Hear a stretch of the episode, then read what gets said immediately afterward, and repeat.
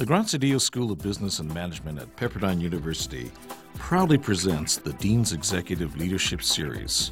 This podcast invites top business practitioners and thought leaders to share their view on the real world of business. A pleasure to welcome you to Fox Studios, and we have just a really special program planned for you tonight.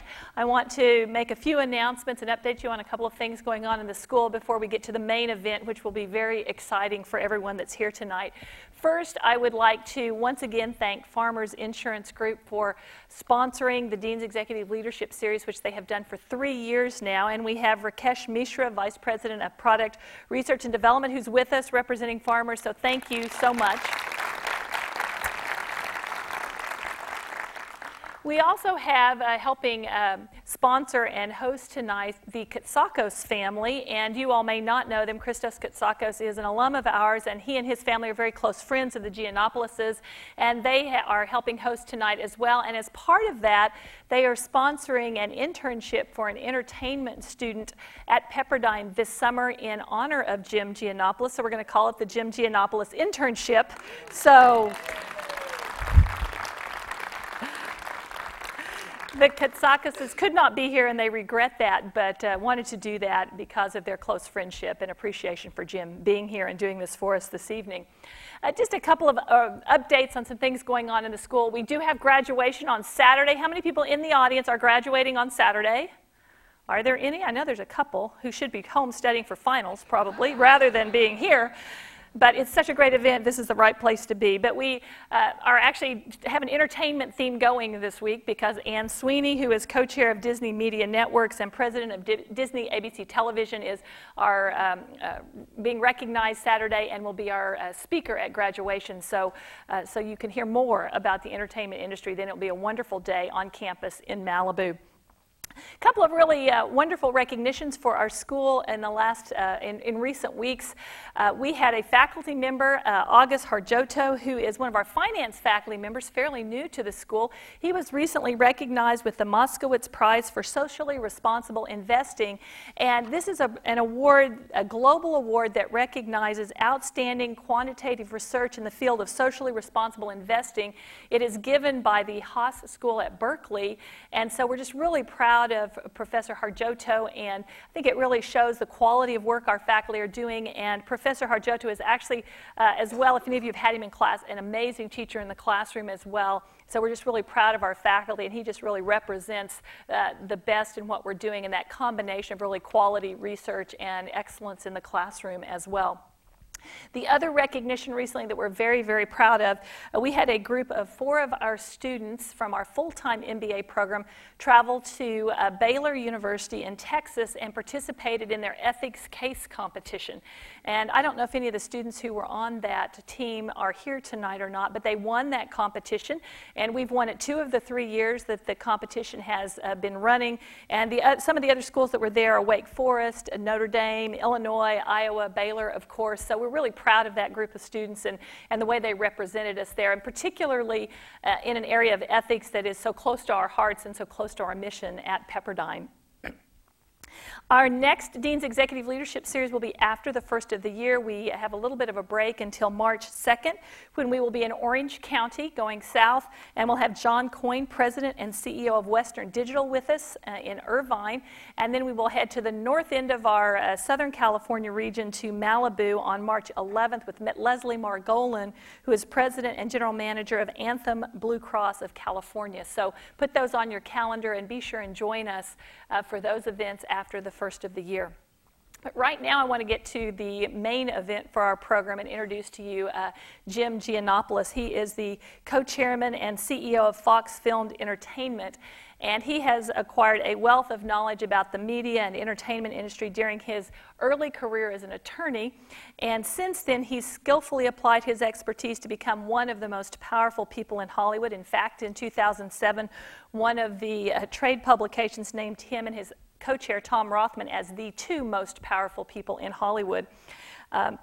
They run one of the largest and most profitable studios in Hollywood, and he has more than 25 years of applied experience in the entertainment industry, over 15 years being employed at Fox Entertainment in a variety of capacities.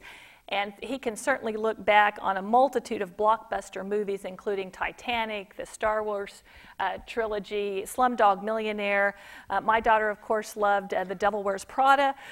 So a wide array of movies in many genres, but very, very successful. And so it is really my pleasure to introduce to you tonight Jim Gianopulos. What a nice introduction. Thank you so much. I thought I would dazzle you with a bunch of charts and arrows, but I have an alternative. And I thought, because Pepperdine is on the cutting edge of business and education, that you might be on the, might enjoy being on the cutting edge of something that wood is very convenient to knock, because we don't ever take any, leave anything to too much to chance. But on December 18th, there's a little movie that we're going to release about 160 countries around the world. Some of this has been seen, but it is now at the stage.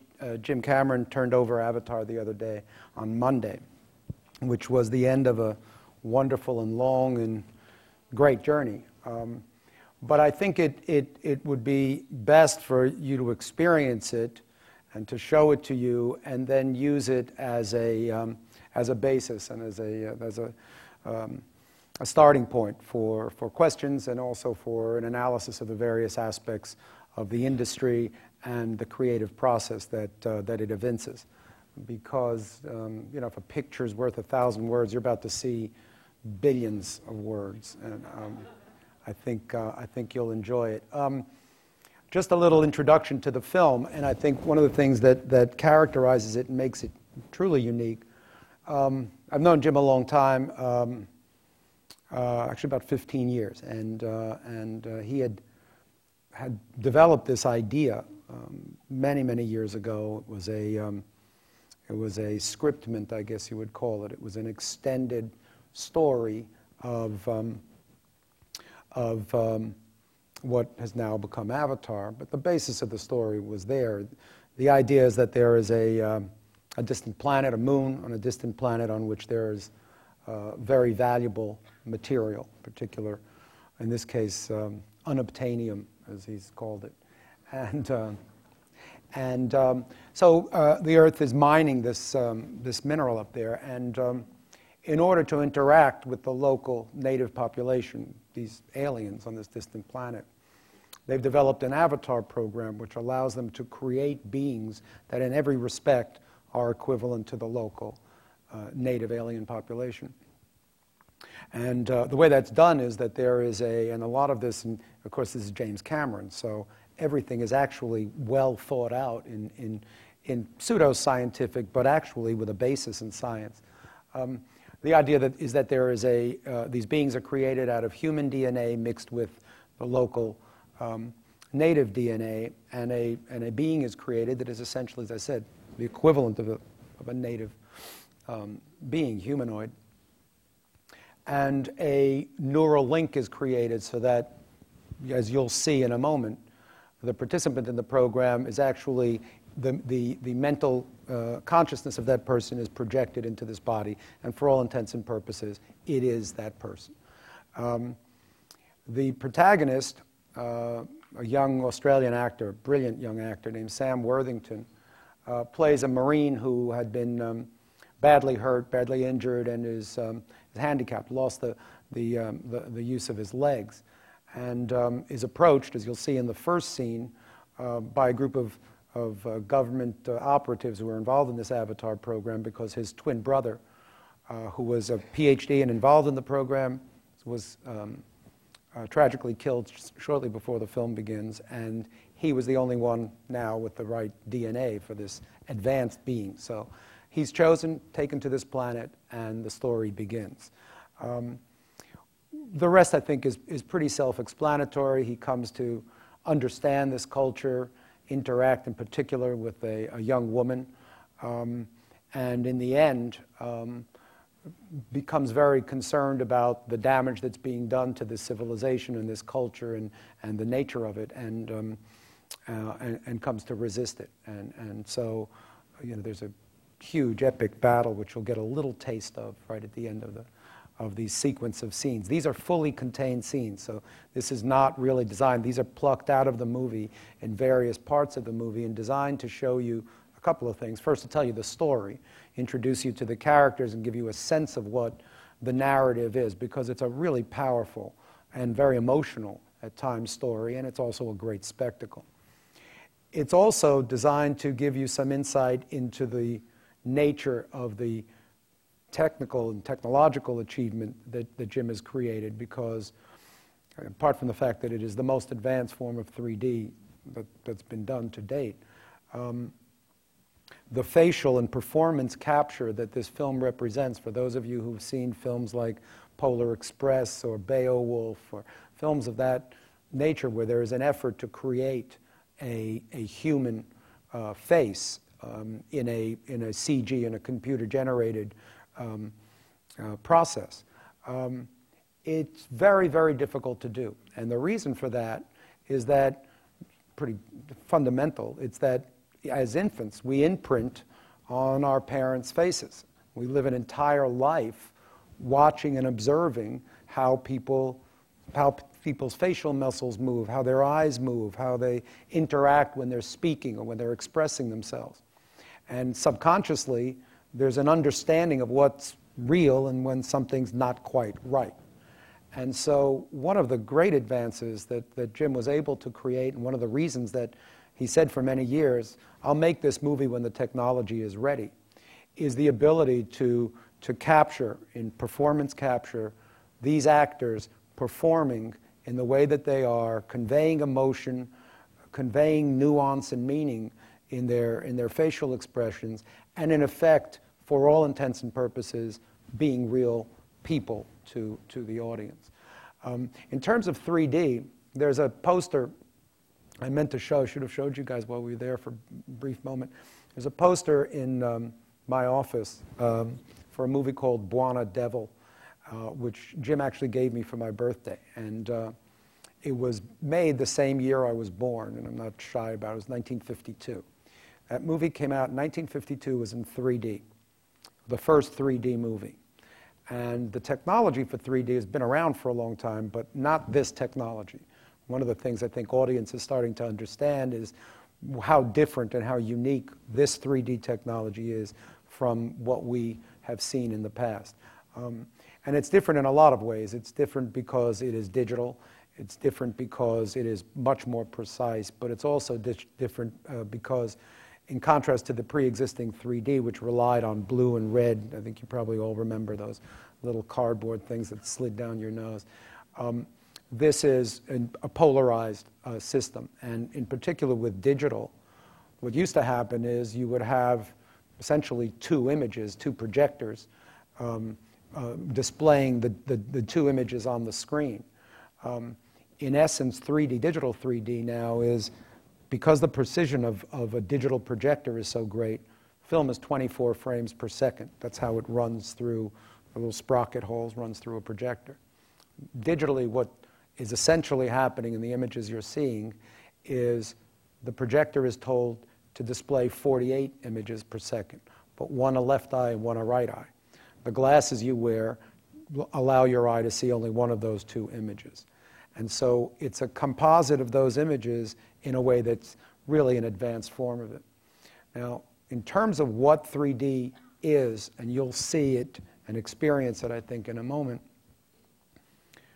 Jim has been one of the big proponents, Cameron, of 3D cinema for some time now. And there's one very fundamental, you know, like many very bright people, he has this great way of speaking to, you know, normal idiots like me in a way that becomes very obvious. He said, well, we see in 3D.